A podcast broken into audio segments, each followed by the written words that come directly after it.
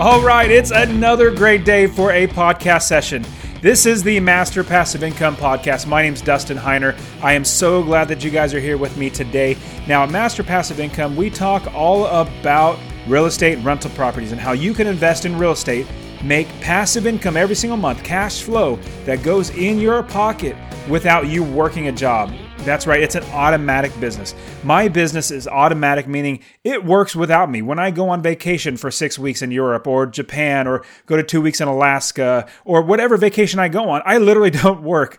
My properties work for me. My property managers who I hire, my contractors, my realtors, my inspectors, my bankers, everybody else works for me while I just reap all the benefits because they do all the work. Now, today's session, we're going to be talking about investing in crazy, expensive markets like Washington, D.C. There are actually ways to invest in places like Washington, D.C., San Francisco, L.A., and all these crazy places where the prices are really, really high Rents are really, really low, but there are ways to make money with real estate in these crazy markets. All right, let's jump into it. Let's start the show and get moving.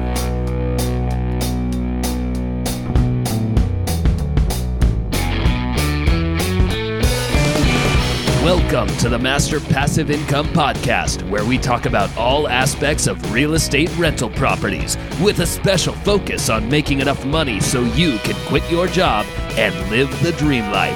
And now, here is your host, Dustin Heiner.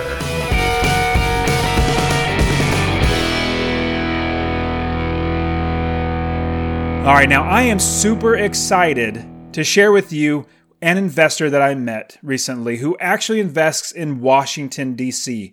Now, before I do that, I had to bring something up to you. Now, I recently saw this board game that came out and it made me laugh. But at the same time, this board game gave me thoughts that this is a huge opportunity for us real estate investors. So, the board game that came out is called Monopoly for Millennials. Monopoly for millennials. Apparently, Monopoly thought this was a great idea to put out. Not saying if it's good or bad, but it just made me laugh. And you might be thinking, how can a board game actually give good opportunity for investors like us? Well, let me let me explain it. So, if you don't know what Monopoly is, Monopoly is a board game that you play against other people, and the goal of the game is to acquire land, these little square tiles, acquire land with money. You start with some money and you buy some land as you roll the dice. And you go around and round and round. You buy land and then you buy houses to put on your land. And as people land on your tiles, you charge them rent. You charge them money. Like, it, it, anyways, I, I don't need to go into it, but that's basically it. It's uh, teaching people how to invest in real estate. You buy one house, then two houses. Eventually, you move up to a hotel or an apartment complex, and that's what we as investors try to do: is get more doors in a place like going from a single family home to a duplex to a quad, a quadplex to a 40 unit apartment complex and so on. And so that's what Monopoly teaches you. The the essence of Monopoly is all about real estate and buying land and using your money for you, which is what we do, which is great, right? Well, this new game that Monopoly put out, it's called Monopoly for Millennials. I could not believe it. It just okay, I, thought first, okay, that's interesting, Monopoly for Millennials. Um, let's take a look at it. But then I read the tagline it literally says, forget real estate. You cannot afford it anyway. Can you believe that? It's telling millennials, like, this is literally a board game. It's not a joke. They made this. Forget real estate. You cannot afford it anyways. And so here's what they do. So, Monopoly for Millennials board game is, it says adulting. Apparently, that's a term. Adulting, being adult is hard. Take a break from the rat race with this edition of Monopoly board game. So the board game is, a, it says it's a great choice for millennials to take a break from everything. Hey, everything's so hard in life, and so just take a break. And the way, instead of accumulating land and properties and homes on that property, it actually says you win by creating cool experiences and going to cool places and going to really great things. You know, you can have experiences from sleeping on your friend's couch to going to a vegan bistro to a week long Mediterranean retreat. And that, that's what you're getting is, is experiences. And it says, it's all about experiences, not about real estate, not about providing for your family, not about making money so that you can go on these experiences. It's all about doing these experiences. And it, you know, what's actually even more funny is, you know, I'm a part of the millennial generation. Um, apparently, just my age, I, I, break down. I'm in the millennial generation, but apparently, a lot of the millennials, the current millennials that are like really identify with millennials, they're really offended by this. They're saying, "Hey, we're broke, but it's not our fault." So I mean, literally, somebody put this like on on uh, Twitter. I saw somebody. I literally write, "Hey, we're broke, but it's not our fault." You know, stupid millennial um, uh, monopoly for millennials. Um, they were irritated at that because they felt offended well, whatever. I don't really, it doesn't bother me at all that someone gets offended. But what's interesting is it's very true that millennials do not want to own real estate. They've gone through the 2008 crash, they've seen bad things happen. They possibly don't want to work hard for a property. I'm not saying that's true for everybody, but it just seems like you know, there's a reason why they Monopoly put this out because they're seeing millennials wanting experiences as opposed to actual tangible wealth. Remember when I said that this is a huge opportunity for us as investors? My goodness, if nobody is buying houses, then where are they going to live?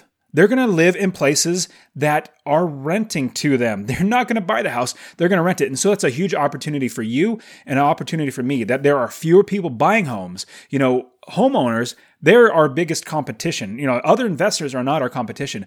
There are so many more homeowners than there are investors. So you and I, we have this huge opportunity to buy properties, rent them to millennials who just want to have experiences. You know, if they're going on a two week Mediterranean, um, you know, or week long Mediterranean retreat, which is one of the cool destinations in Monopoly for millennials, if they're doing that, then they're spending their money that, on that. They're not spending their money on a home. They're not making money to where they can buy a home.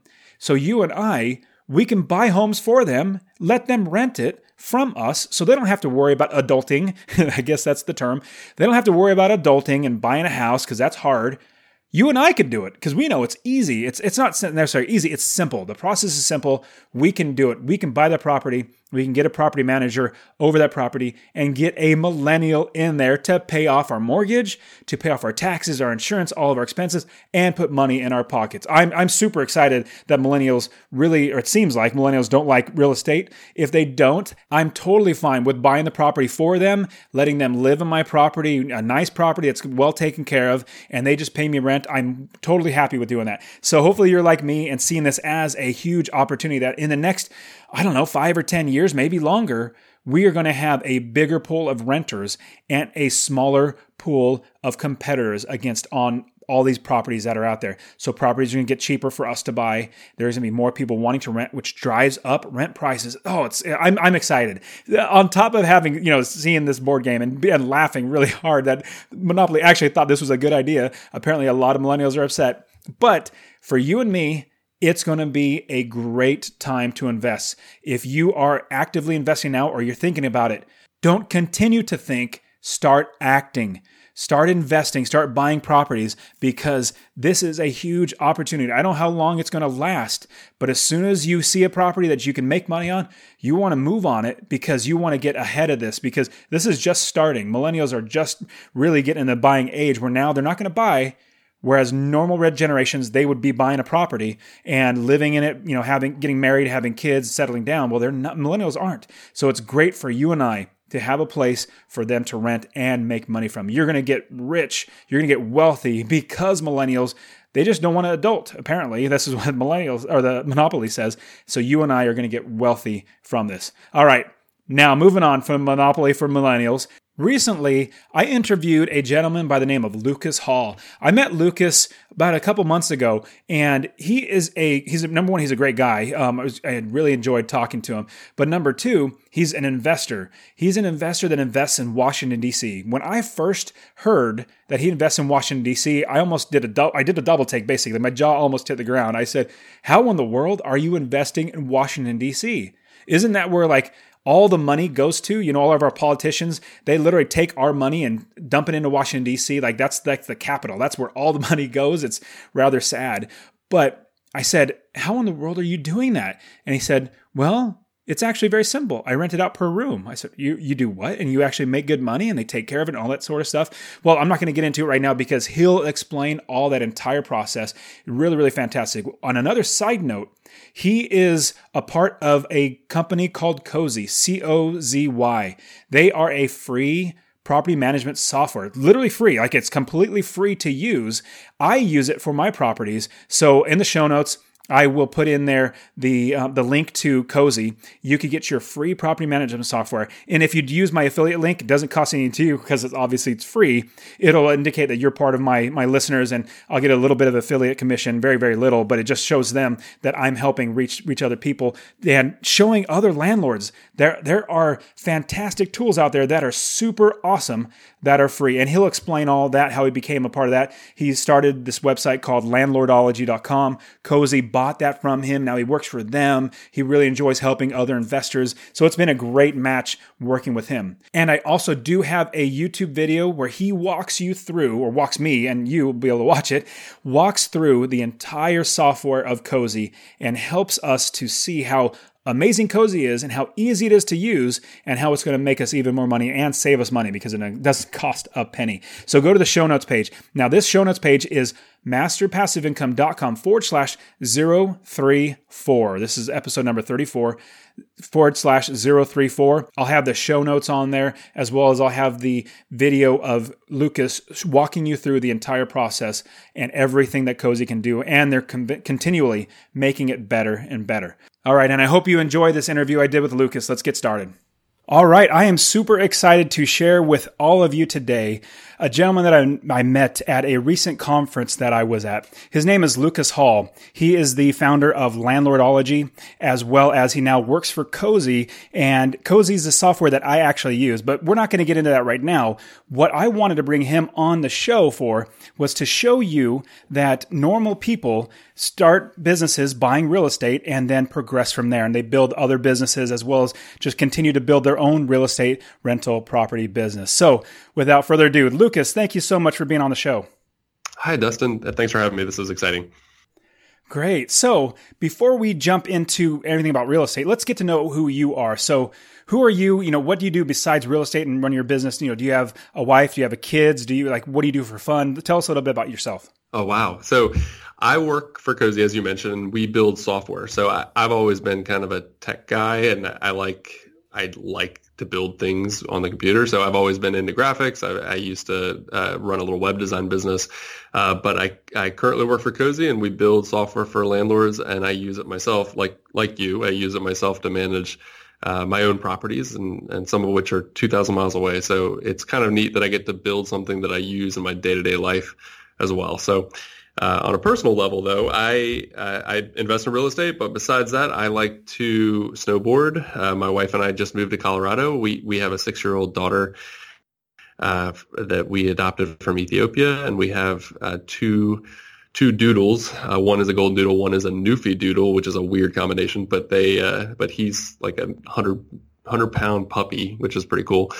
Um, and I, I love to hike. I love to get in the mountains and do fun stuff like that. That's awesome. I I'm a skier personally. I absolutely love skiing. I tried snowboarding when it first came out. I started skiing, then tried snowboarding. It first came out for about two years. I started snowboarding and realized I was I enjoyed it, but I had more fun skiing for whatever reason, and so I went back to skiing. But um, I what's fun is um, I have a really good friend of mine. Uh, when we were younger, we'd buy season passes, and half day I would ride skis and he'd ride his snowboards, and then at half day have lunch, and then I'd ride his snowboard, he'd ride my skis. So yeah, I'm right there with you. That's awesome. now, did you move to Colorado for snowboarding?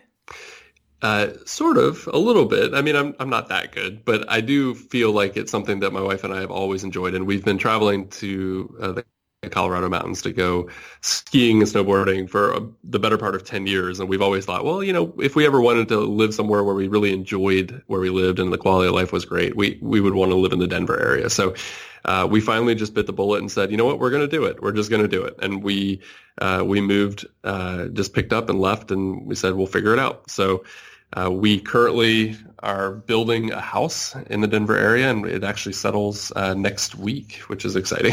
oh, congratulations! That's cool. Thanks. Yeah. Good. And so you said you adopted a daughter from Ethiopia. She's six years old now. That's that's fantastic. Good for you. Yeah, yeah. She we've had her for about four years, and she's just uh, she's spunky and just so wonderful. So, uh, if no one, if you've ever considered adoption or ever thought about it, or maybe you haven't ever thought about it, it's it's just really just uh, it's just a wonderful heart, and it's just something that is just beautiful, and um, oftentimes gives back to the people who who adopt rather than the people who were adopted. So I feel like I got more out of it than my daughter, which is hard to believe, but um, it's just wonderful. I encourage very, it. very cool. That's that's very encouraging. Very good. So, Lucas, so what got you started investing in real estate and rental properties? Like, what was it? You wanted to quit your job? Did you want to have more freedom, more money? What got you started? A girl. oh wow, that's the first time I've ever heard that. yeah, a girl. Seriously. So I, I, I liked this girl that she was cute and I saw her about once a week at this uh, this church function and you know one time I just said hey you know how was your week going? And it was just trying to get her to talk to me and she said oh it was great. I uh, I bought a house. And I thought oh that's amazing. Like I didn't quite know how to respond to it. I think she was 23 or 24 at the time and uh, I didn't know what to make of it. So I thought, well, this girl is like super smart because she bought a house and she's super pretty, and so I want to get to know her better. And so what I did, uh, you know, the next logical thing is I I hired a real estate agent and I said, let's go find a house in her neighborhood and then I can do the same thing. I can go find, you know, roommates to live with me and they'll pay my mortgage and I'll basically house hack it by the room and I'll live there practically for free. And that's what she was doing. And I thought I'll do the same thing and it'll impress her. So I did. I found a real estate agent and I, I bought a house like seven blocks from her and did the same thing. I found a bunch of roommates and they paid my mortgage. And that's essentially how I got started with my first, uh, my first rental property. Uh, but you know, it actually has a great happy ending because uh, my evil master plan worked because she was so impressed that we started dating, and then about three years later, we got married. that is super Awesome. You said three years after you met, and she told you she had a pro- uh, property, and then you bought one. So three years went from when you met. Pretty much three years. Yeah. Oh, that's that's awesome. Uh, in normal circumstances, that would actually seem kind of stalkery. you know, like I'm going to buy your house in your neighborhood just to get you to notice me. But you know, she was really into real estate, and so was her family. And so I think you know, it, where some girls like diamonds and jewelry, like the fact that I bought a house was really attractive to her too. So it it you know, it played off our our own interests and benefits. So it worked. That is super awesome. That's a it's a new way that I've I've never heard of getting a girl like that, but that is awesome. very, very cool. So everybody listening, you heard Lucas mention house hacking, and house hacking is basically a way to buy a house and with the idea of eventually having it as a rental property, or like Lucas did, get people to move in with you and they pay your mortgage because they're paying you rent. And so I actually have a whole podcast episode. It's masterpassiveincome.com forward slash 016. That's the podcast show notes. I have show notes in there on how to house hack and start your rent, rental property business. So um, if you want to learn that, you can go there and listen and, and learn all about that. But Lucas, great job. So from there, what was your your next property? So it sounded like you got married. Um, did you have one property and she had one property? Did you guys buy another one before then individually? Like, what was the next steps? So we each had our own properties, but uh, eventually living with roommates kind of goes sour, right? I mean, living in my case, it was a, a house on Capitol Hill in DC, and those row houses are like 100 years old. And uh, in my case, it was a six bedroom house. So I had a lot of rooms, and I was able to fill those with with just Craigslist roommates that uh, ended up becoming friends, which was nice. But they were paying, you know, maybe six or seven hundred dollars a piece to have their own room, and then common areas that they would share. And it was it was amazing because it really did profit. You know, it, it, really did cash flow uh, better than a single family home that I just run into, a, uh, like a single family unit. And uh, that was great, but eventually I got tired of living with people. You know, I got tired of living with five other guys. And so I took the equity that I had in the house and I decided I'm going to go buy a studio. And it, I bought a studio right next to the metro stop. And it was uh, two blocks from from the Congress buildings and the Senate. And it just, you know, I knew that I could fill it with interns and Capitol Hill uh, employees, and it was just kind of a hot spot. So I rented a studio and with the intent to eventually make that another rental. So I took the equity out of the other house, uh, put a very small down payment on a studio that I was living in as my primary residence, and then lived there uh, until I got married to this girl. And so I, I had two properties before we got married, and she had one and uh, and from there I could I, I, knew I could move out and then rent it uh, for a profit too. So by the time I got married, we had a total of three properties that were cash flowing uh, that we could add into our portfolio and then continue to build on that. Good for you. That that's great. I didn't start investing until after we got married, and I was had to talk her, my wife, into actually buying her first property um, with me, and so that was a whole big ball of wax. Her her dad was a, um, a retired teacher. Her mom was a stay at home mom. They were very risk averse, and so buying a house for investment was just completely not normal. It's like something crazy people do, and so that was a lot of work. So you had a, a little easier than I did in order to get the first property and then the subsequent properties. Sure.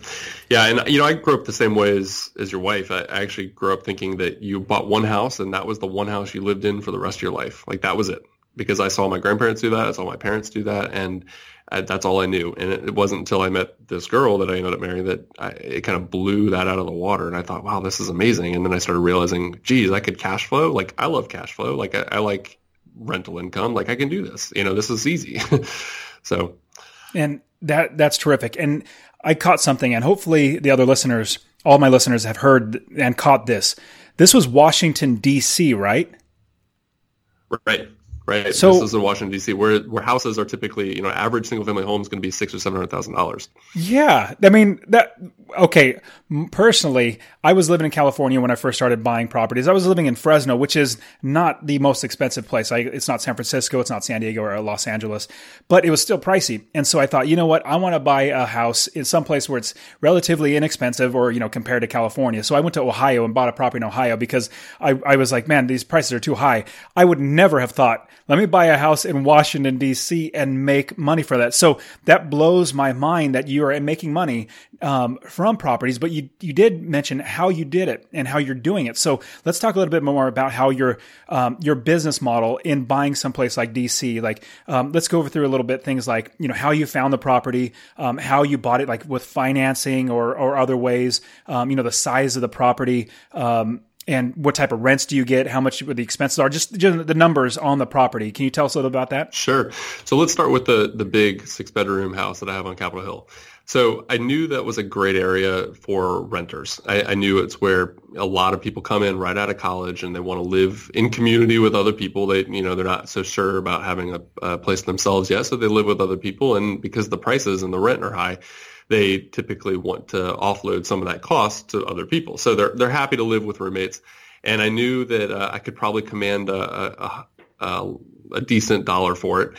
And the tricky part about it was that uh, I had heard about the standard equations. I'd heard about the math that that you're supposed to follow when you're buying a rental property. And, you know, commonly there's like the 1% rule where, you know, if a house, uh, let's say the house purchase price is $100,000, then you would need to get about $1,000 in rent, which is 1%, right, uh, a month. And that would make a profitable and a good investment, right? That would, that would pay for itself. But, but in DC, you know, I mean, okay, so let's say the house is, you know, $600,000.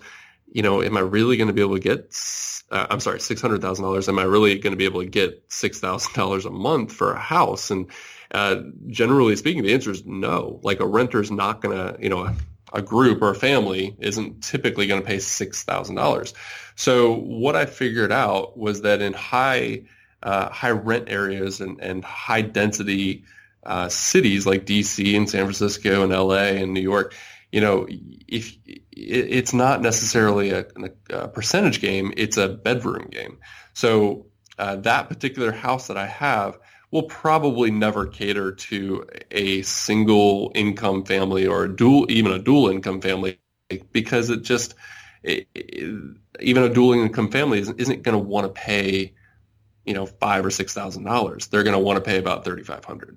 You know, so what I can do though is I can convert a basement into two extra bedrooms, and I can, uh, you know, legally get those certified, and then I can have a total of six bedrooms in this house and I can rent it to groups of roommates who might want to live together. And there's six people, and they each pay about eight or nine hundred bucks.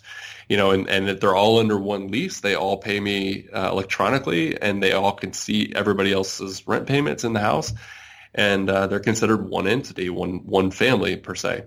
And so I'm able to uh, get about I actually get about fifty four hundred dollars for that uh, property and my mortgage is about four.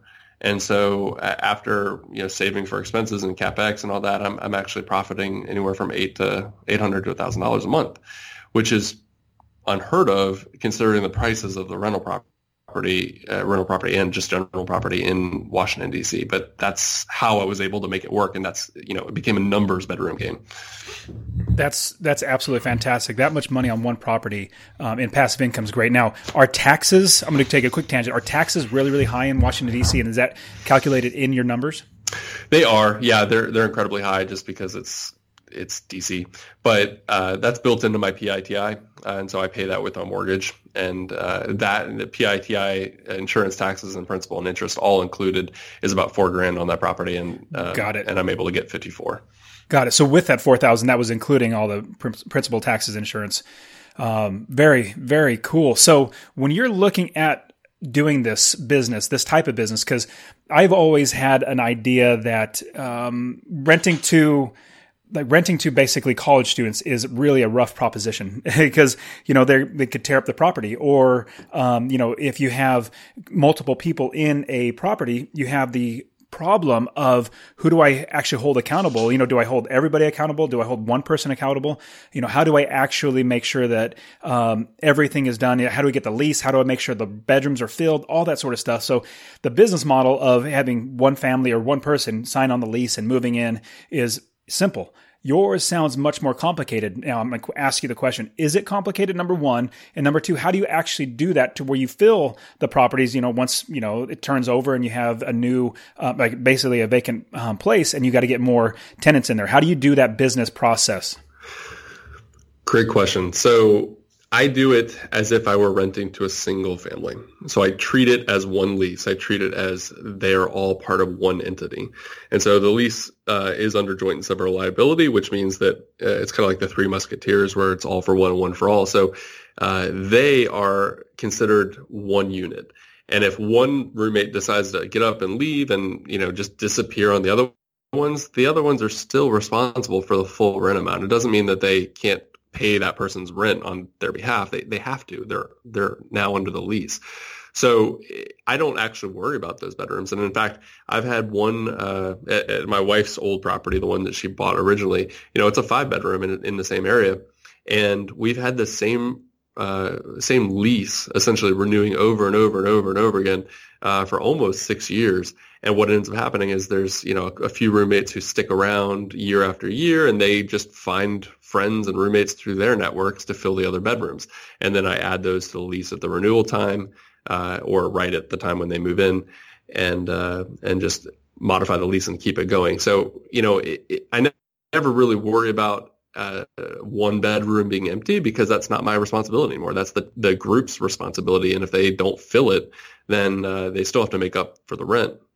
Um, alternatively, though, with uh, uh, trying to you know rent to college students. I, I, actually don't really consider them college students. Then I don't actually rent to people who are in school. I, I, rent to people who are typically right out of school and looking for their first job, and they move to DC and with you know stars in their eyes, and they're working for a congressman or or somebody, and uh, they they typically love it. They love being in a high density area. They love being in a cute neighborhood and um, they typically want to kind of grow up. I know that sounds weird, but you know, in college, it's like the mentality is I'm only here for a short time. But now that they're out of college, they typically try to keep the property nice. They want a place that they can be proud of, and I, I don't have a lot of problem with it. Uh, the only thing that does uh, come up from time to time is that when I do have a group that does leave uh, in in full, like I know they're all leaving, none of them are renewing, then uh, they typically don't clean as well as they normally should, or a normal house, uh, normal group of tenants would.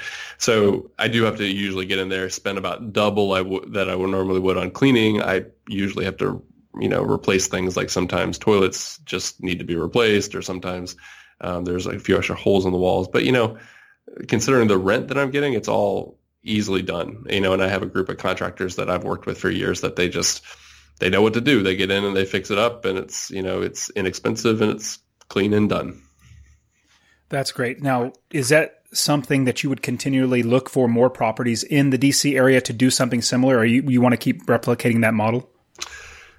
I think I think not. Um, I, I like that model, and it was it was good for a time, uh, and there's certainly a lot of profit in it.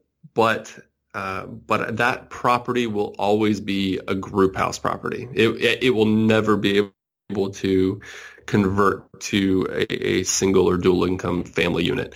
And uh, as a result, I typically have to, um, typically, you know, not for that one property, but for uh, for ones like it, I, I, typically have to find new tenants every one to two years. And so if I can, you know, my other houses that have single families in them, sometimes it's like five years before I have to find a new tenant. And so that's that's the lifestyle I'm trying to find now, and that's the lifestyle I'm trying to build with my rental portfolio is one that's more hands off and one that I can trust that I have a good tenant for a number of years and not have to worry about it, you know, every year and a half. Oh, yeah, that makes sense. So usually, I'm going to say usually, almost every single person that starts investing, the first property is the hardest one to buy. You know, it's always, you know, you're worried about losing money. Obviously, everybody's worried about that. You're worried about the furnace going out. You're worried about, you know, liability. You're worried about lots of stuff. So, what was it like and what was going through your head as you bought your first property and then made the decision to buy it and then once you're done with it and was it really hard to buy your first property like tell us about that first property so when I bought my first property, it was 2005, and so around that time, like banks and mortgage lenders were were passing out money to anybody who was breathing. So you know, I was I was not hard pressed to find a loan that was uh, that was 100% financing or close to it, and uh, that's actually how I got my first property. Now that is not uh, possible in today's market, and the closest you can get is a FHA three and a half percent down mortgage where you only have to come up with three and a half percent.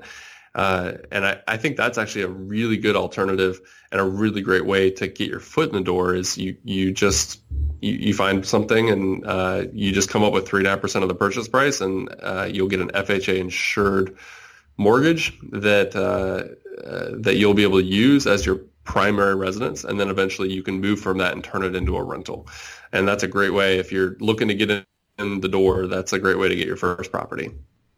I completely agree. In, in my um, house hacking podcast, I that's exactly the best way that I tell people is anybody can save up, you know, just a three and a half percent down. You just got to save. You just got to work t- hard towards saving. But then you, you only three and a half percent down. It's not like twenty percent down, which is normal conventional loan. Mm-hmm. And so it's a great, great resource for people who want to get started in house hacking like you did is is great. So was it hard to get past that initial thought, you know, buying that first property? I know you said back in 2005 they were giving out loans like if you were breathing, you right. know, which is completely agree. But what, was there, was there much a concern that you would actually get it rented or was it that hey, my scenario is I'm having people move in with me and so mm-hmm. it'll be fine? Yeah, you know, it was scary. Uh, even though I had just watched uh, my now wife uh, back then, you know, I, I had just watched her do it. Like I just watched her buy this house and fill it with roommates and renovate it, and and then she was living basically for free. Like even though I saw that, it was still there was this mental barrier because I, I thought, oh man, you know six hundred thousand dollars is a lot of money, and and uh, and when I tell my parents about it, you know, they're gonna freak out because I, I think I think they bought their first house for like sixty eight thousand dollars, and the fact that I'm I'm buying something that big, they're probably thinking I'm committing financial suicide. So, you know, there was this all this these voices in the back of your head, and you just have to say listen, it's a it's a math equation. You know, I know most purchases are essentially you know 10% math and 90% heart, and that's part of the problem. And you just kind of have to put it aside and say, listen, I'm going to be an investor. I'm going to make money on this, and I'm going to choose wisely. And you just trust in your ability to learn how to do it and do it right. And you just got to take the leap because I think the hardest the hardest thing is that taking action. And if you can sit there and learn and learn and learn and learn and learn, but if you don't actually take action to do something, call that mortgage broker, call a, a real estate agent, you know, just start going around looking at properties with that agent um, and and making phone calls, then you know you're never going to do it. But once you start taking those little baby steps and taking those little tiny actions, eventually you'll have a house. It's that easy.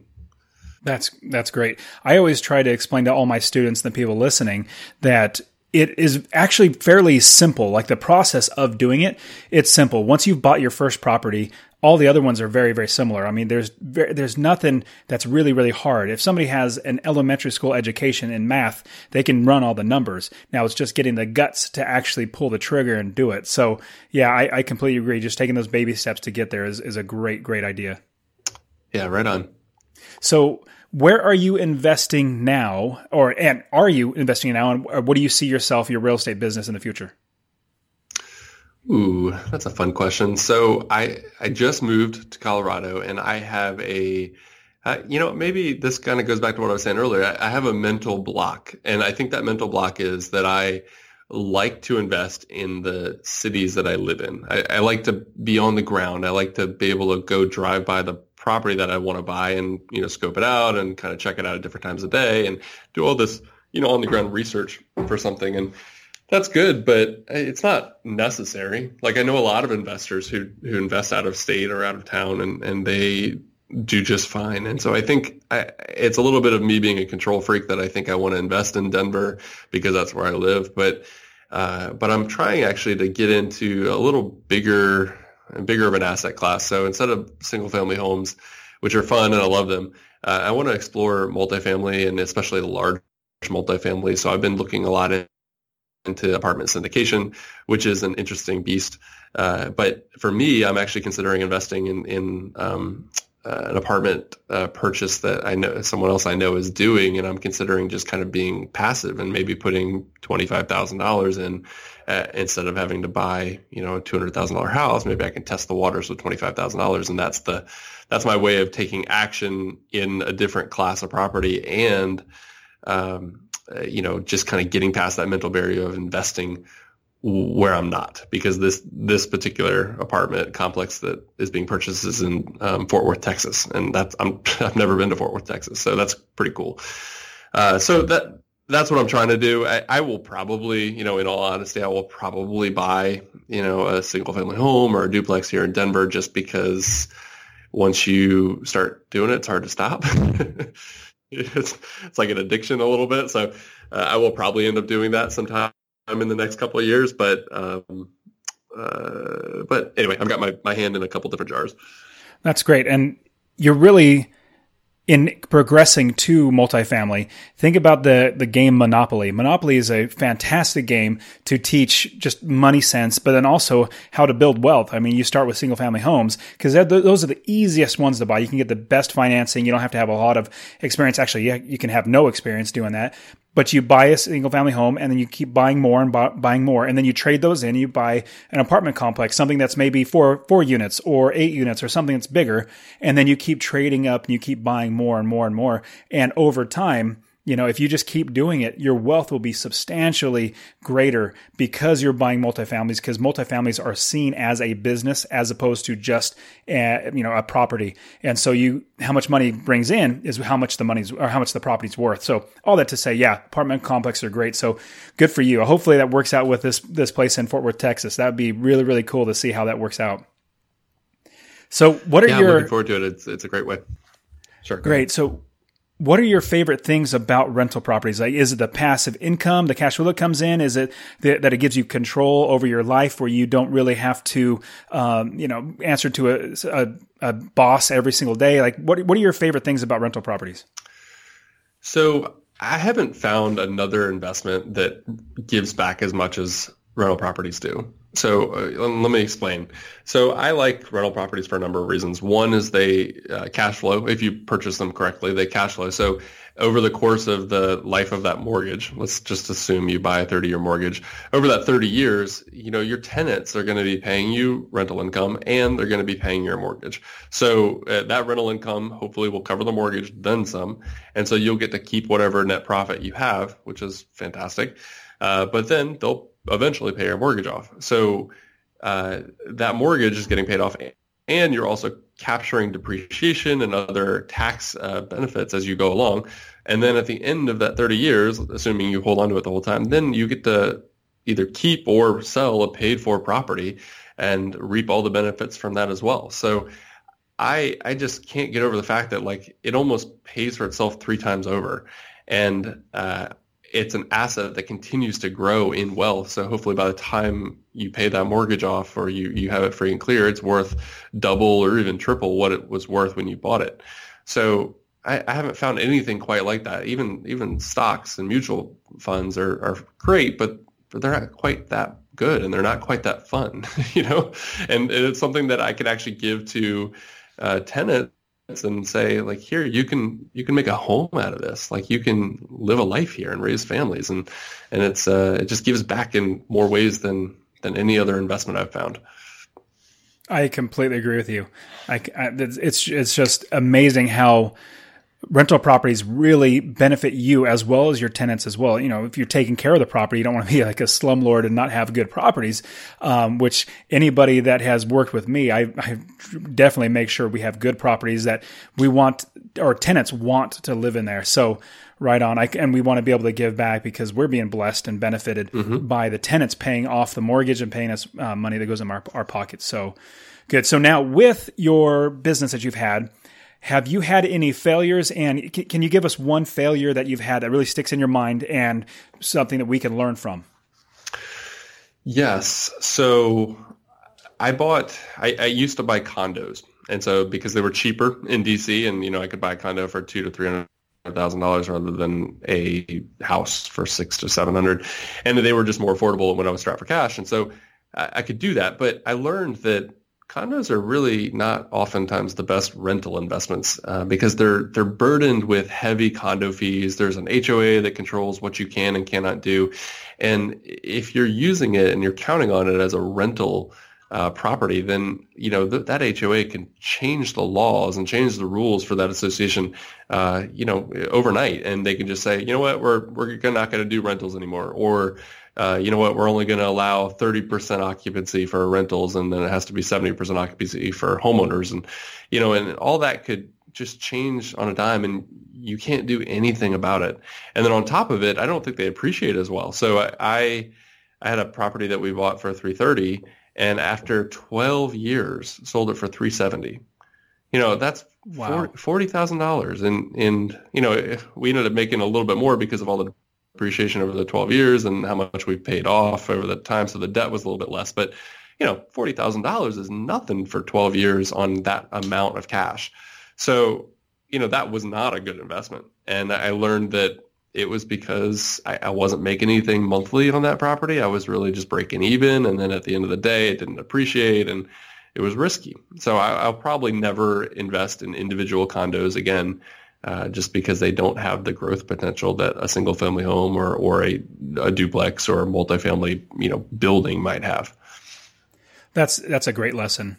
Um, we had I recently had a, another interview, uh, gentleman, an investor named Michael, and he he had a run in with an HOA, and so as he was buying the property, this was in Las Vegas. As he was buying the property, he read, read through the HOA, but missed something in HOA um, documents. He signed the documents, bought the property, getting ready to fix it up and rent it out. And he gets notified that he cannot rent out. Like he cannot rent out the property because the HOA forbids it. He's barred from renting out the property. So what he bought it to do, he literally could not oh, no. because it's a contract. So he oh, was, no. uh, yeah, yeah, he was. It was really, really rough, and so he was able to sell the house and then buy one, like literally across the street with a different HOA, and he was able to rent it out. So uh, it was it was rough. So HOAs are very, very rough. So I actually, like, literally in my own house, I live in an HOA um, neighborhood, and they sent me a letter saying you need to paint your house. I said, I need to do what? You're telling me I have to paint my house? Like, my house looks fine, but no, it's fading on this one spot here, so you have to paint the entire thing. Anyways, Wow. HOAs are rough, so you want to watch out for those. So that's a definitely a good lesson now. Yep, yep, for sure. Man, you had to paint your house. yeah. Okay, so that probably touched on it, but there, a question I usually like to ask is, looking back, um, obviously condos is one thing, but other things that you might think of your younger younger self, like before you even started investing, before you met your then you know uh, uh, before uh, your wife, but before you actually met her, when you were thinking about. Um, uh, just business in general or life in general, what would you go back and tell your pre-investing self about real estate and what to watch out for, what to do? Oh wow, I, you know, I would tell myself that real estate is the primary means to make money in the United States of America, you know, and that if I could, I would tell myself to focus on that in all honesty, but I would also tell myself to diversify my portfolio um, outside of real estate. So I do believe that real estate is awesome, but I, and I love it. And uh, but what I would do is if I were, let's say, 22, and I could go back and talk to my 22 year old self, I would say, hey, listen, I want you to take $2,000 a month and I want you to just put it in, you know, a mutual fund uh, or a, a, group of mutual funds until you're 30 and keep doing $2,000 a year until you're 30 and then stop.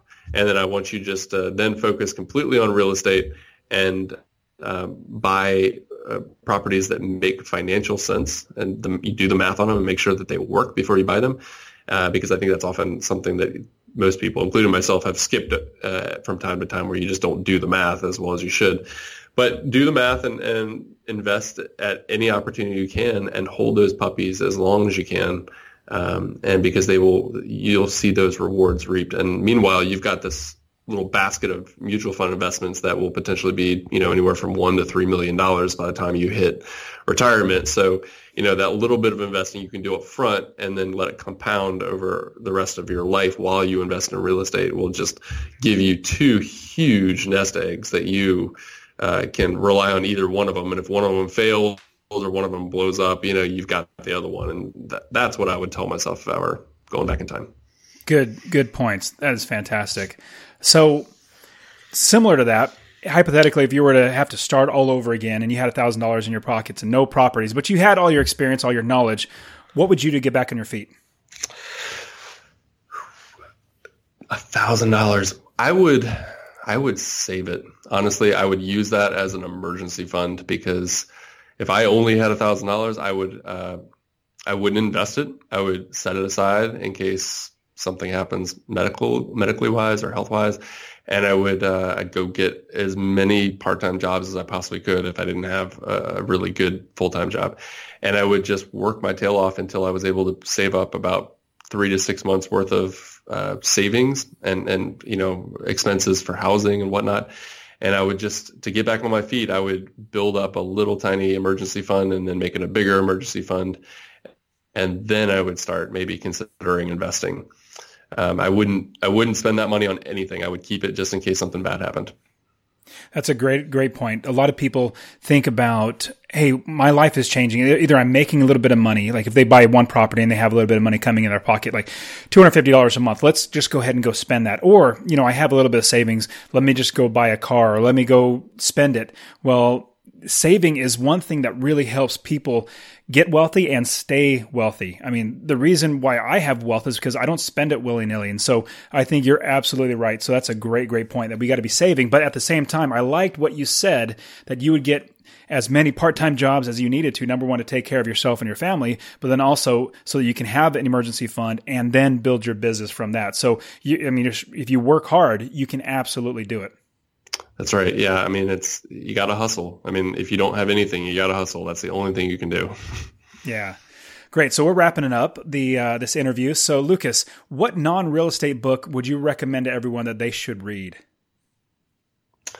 Oh wow! Uh, you know, I'm I'm not going to say Rich Dad Poor Dad because everyone says that, but I, I think uh, well, I suppose that's real estate. But uh, you know, for me, the the book that actually changed my perspective on real estate, and it was right around the same time I bought this house as well, uh, and it actually changed my whole perspective on finances and per- personal financing, uh, is just that uh, it's called My Total Money Makeover by Dave Ramsey, and it's a classic book. It's been on the New York Times bestseller list for a while and for years, and it, it, it just teaches you basic personal finance at a level that you know maybe your grandma would teach you where it's like you know don't spend money if you don't have it.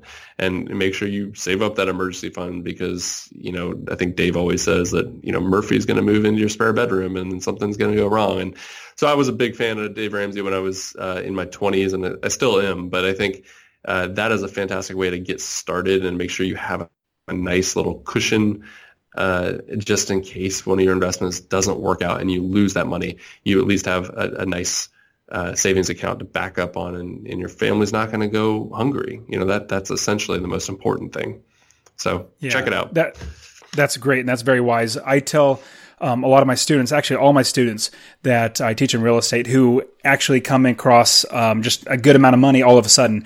Like I've had some students that actually receive an inheritance of like one hundred fifty thousand dollars, and they wow. say, "Well, I really want to invest," and so I encourage them. I say, "This is fantastic. You are well ahead of the game than most people, so this is going to be great." But one thing I want to give you is a little bit of insight that when you don't have any money, when you're building this up from your bootstraps and you are working hard, you fight for every penny. Like when you're, if you're putting an offer on a house that's $75,000 and that's what they're asking, well, you're going to offer $60,000 or $55,000 to try to get them to come down because every penny you don't have, or you really, you've, you've worked hard for it. And so you know the value of the money that you're spending. But when you have uh, you know, $150,000. Well, you know what? They're asking 170 or they're asking 75. Let me go ahead and, you know, offer them 70. I'll get them to come down a little bit. So you're, you're you, you don't have that, you know, uh, the financial, you don't have that financial understanding, um, underneath your belt that you know, don't spend too much money or don't spend money you don't have or, you know, negotiate for everything or fight for every penny. A penny saved is penny earned. All the great wisdom that comes from just, uh, you know, building up your business. You need to actually be aware that that could be a, a, potential downfall because you know you know somebody's going to when I didn't have any money and I had a, something to fix my car you know I had like you know the catalytic converter or something go out I would fight for every penny. But now that I have money I'm like okay let's just go get it done. You know first place let's just go take it and get it done. Well that's not the best idea because you could save money and then use that money to invest. So good. I'm I'm definitely going to be putting that book, Dave Ramsey's book, in the show notes. I've read it myself and really, really great stuff. So anybody who's looking to invest, make sure you have good financial sense inside of you so that when you do start making money, you still have that good financial sense. And, you know, a sad thing, but you know, any pro player of NFL or NBA, it seems like more often than not, as soon as they start making money, they go out and spend it right away. And as soon as they stop playing because they get injured or whatever it might be, they get cut then they're broke and they did not use that money wisely. So, not saying all of them, but just it seems like it has happened quite a bit. But uh, yeah, well, anyways, so Lucas, tell us about um, Cozy and Landlordology, how you went from Landlordology, and I believe you sold that. And, you know, can you tell us about that? Sure. So, landlordology.com was my, my, little internet baby, right? I, so I decided that I was going to teach other people how to be a landlord. I, I was doing something right I had a bunch of family and friends coming to me asking me what I was doing right and wanted to get into real estate. And I thought, you know, I could just write those down. And so it was kind of one of those things where I just started blogging my heart out. And uh, the website uh, was designed to give you everything you need to know about being a landlord and how you can be more profitable, more ethical, just a, a better business owner. And uh, it started getting really popular and Google started rewarding it with like page one search results on a lot of different keywords and it started getting a lot of attention and around that time I had a couple companies contact me and just say, you know, hey, you're doing you're doing something right. And one of which was Cozy, and they had just gotten started around the same time I did with landlordology, and they said, you know, you're trying to help uh, improve the rental industry through education, and we're trying to help improve the rental industry through software. You know, we're doing the same thing just with different mediums. So why don't we just talk about acquiring the brand and, and then hiring you to be part of Team Cozy, and then you can continue to do what you love. And around that same time, it, it was um, it was just perfect because I was working a, a full time job during the day and then working on landlordology at night, and uh, we were getting ready to adopt a little girl. Uh, and I knew that when she came home, she I would need to bond with her and spend a lot of time with her. And so working for Cozy allowed me to go from two jobs to one, and then it also let me work from home, so I could really uh, be with her.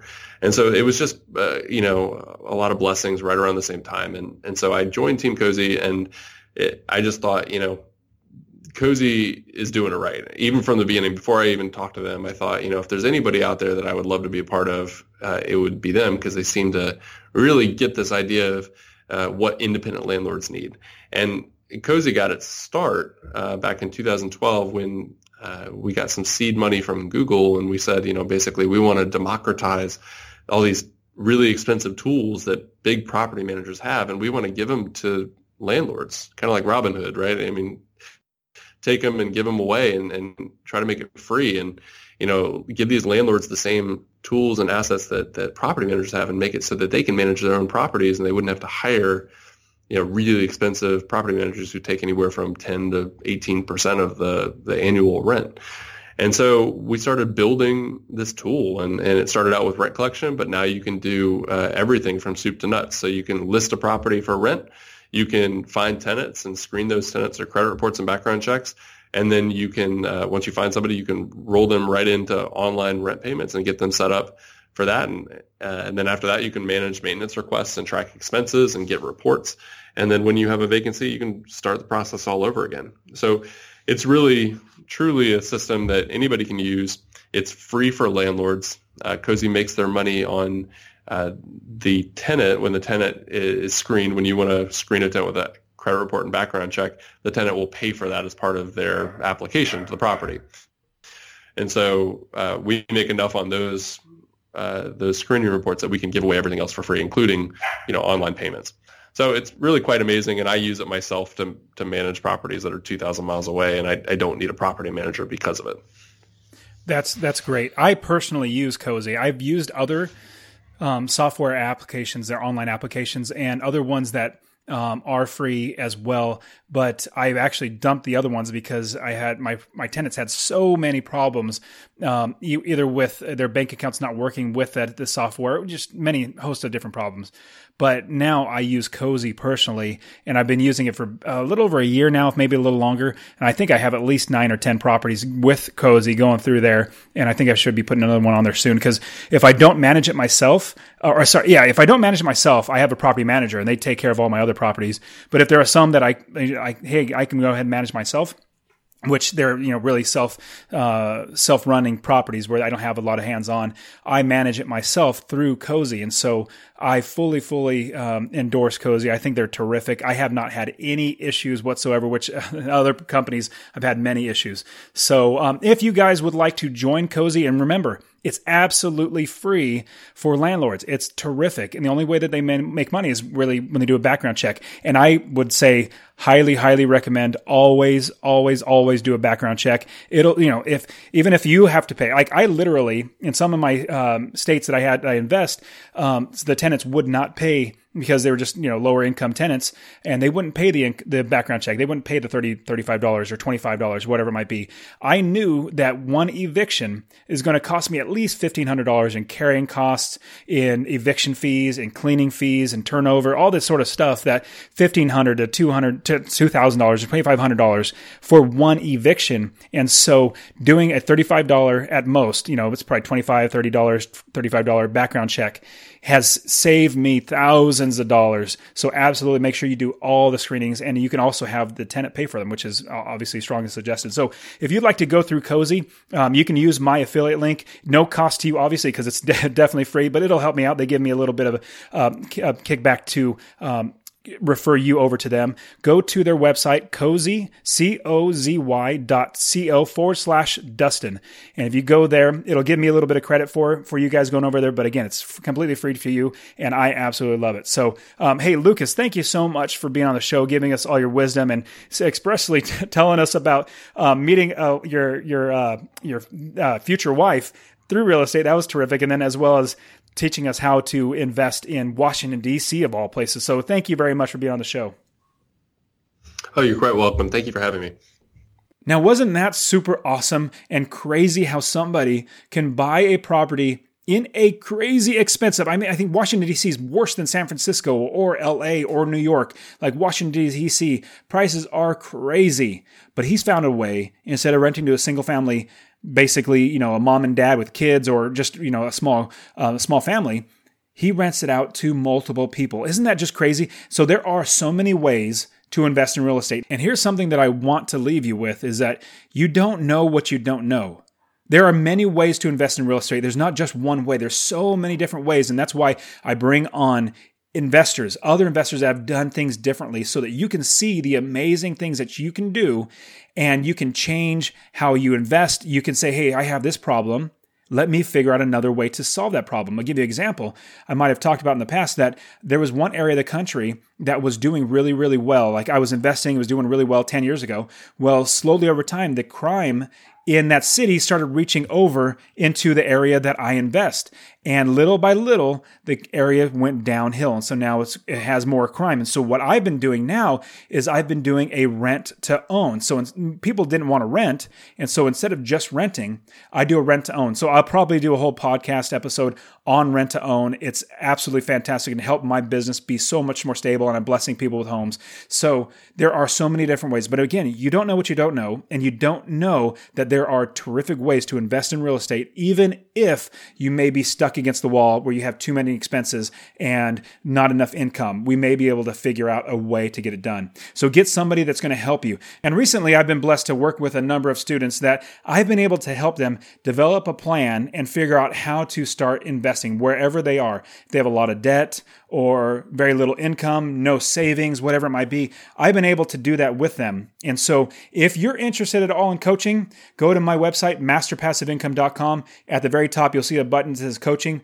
Click on that. I'd love to work with you if you have any desire to learn. Um, it comes, the coaching comes with my ultimate real estate investing course. So let's get started. Let's get you changing your life with real estate rental properties. And so remember that link to get cozy for free and be affiliated with me cozy, C O Z Y dot C O forward slash Dustin. All right, guys, thank you so much for being here with me. I really, really appreciate you guys. If you can, go ahead and subscribe, rate, and review this podcast. It really helps to get more people interested in real estate and changing their lives because everything gets better when you have passive income. It's just absolutely amazing. Once you get that first check of $250 or $350 a month from your rental property, you will be sold. All right, guys, thanks for being here. I'll see you next week. See you soon. Peace out.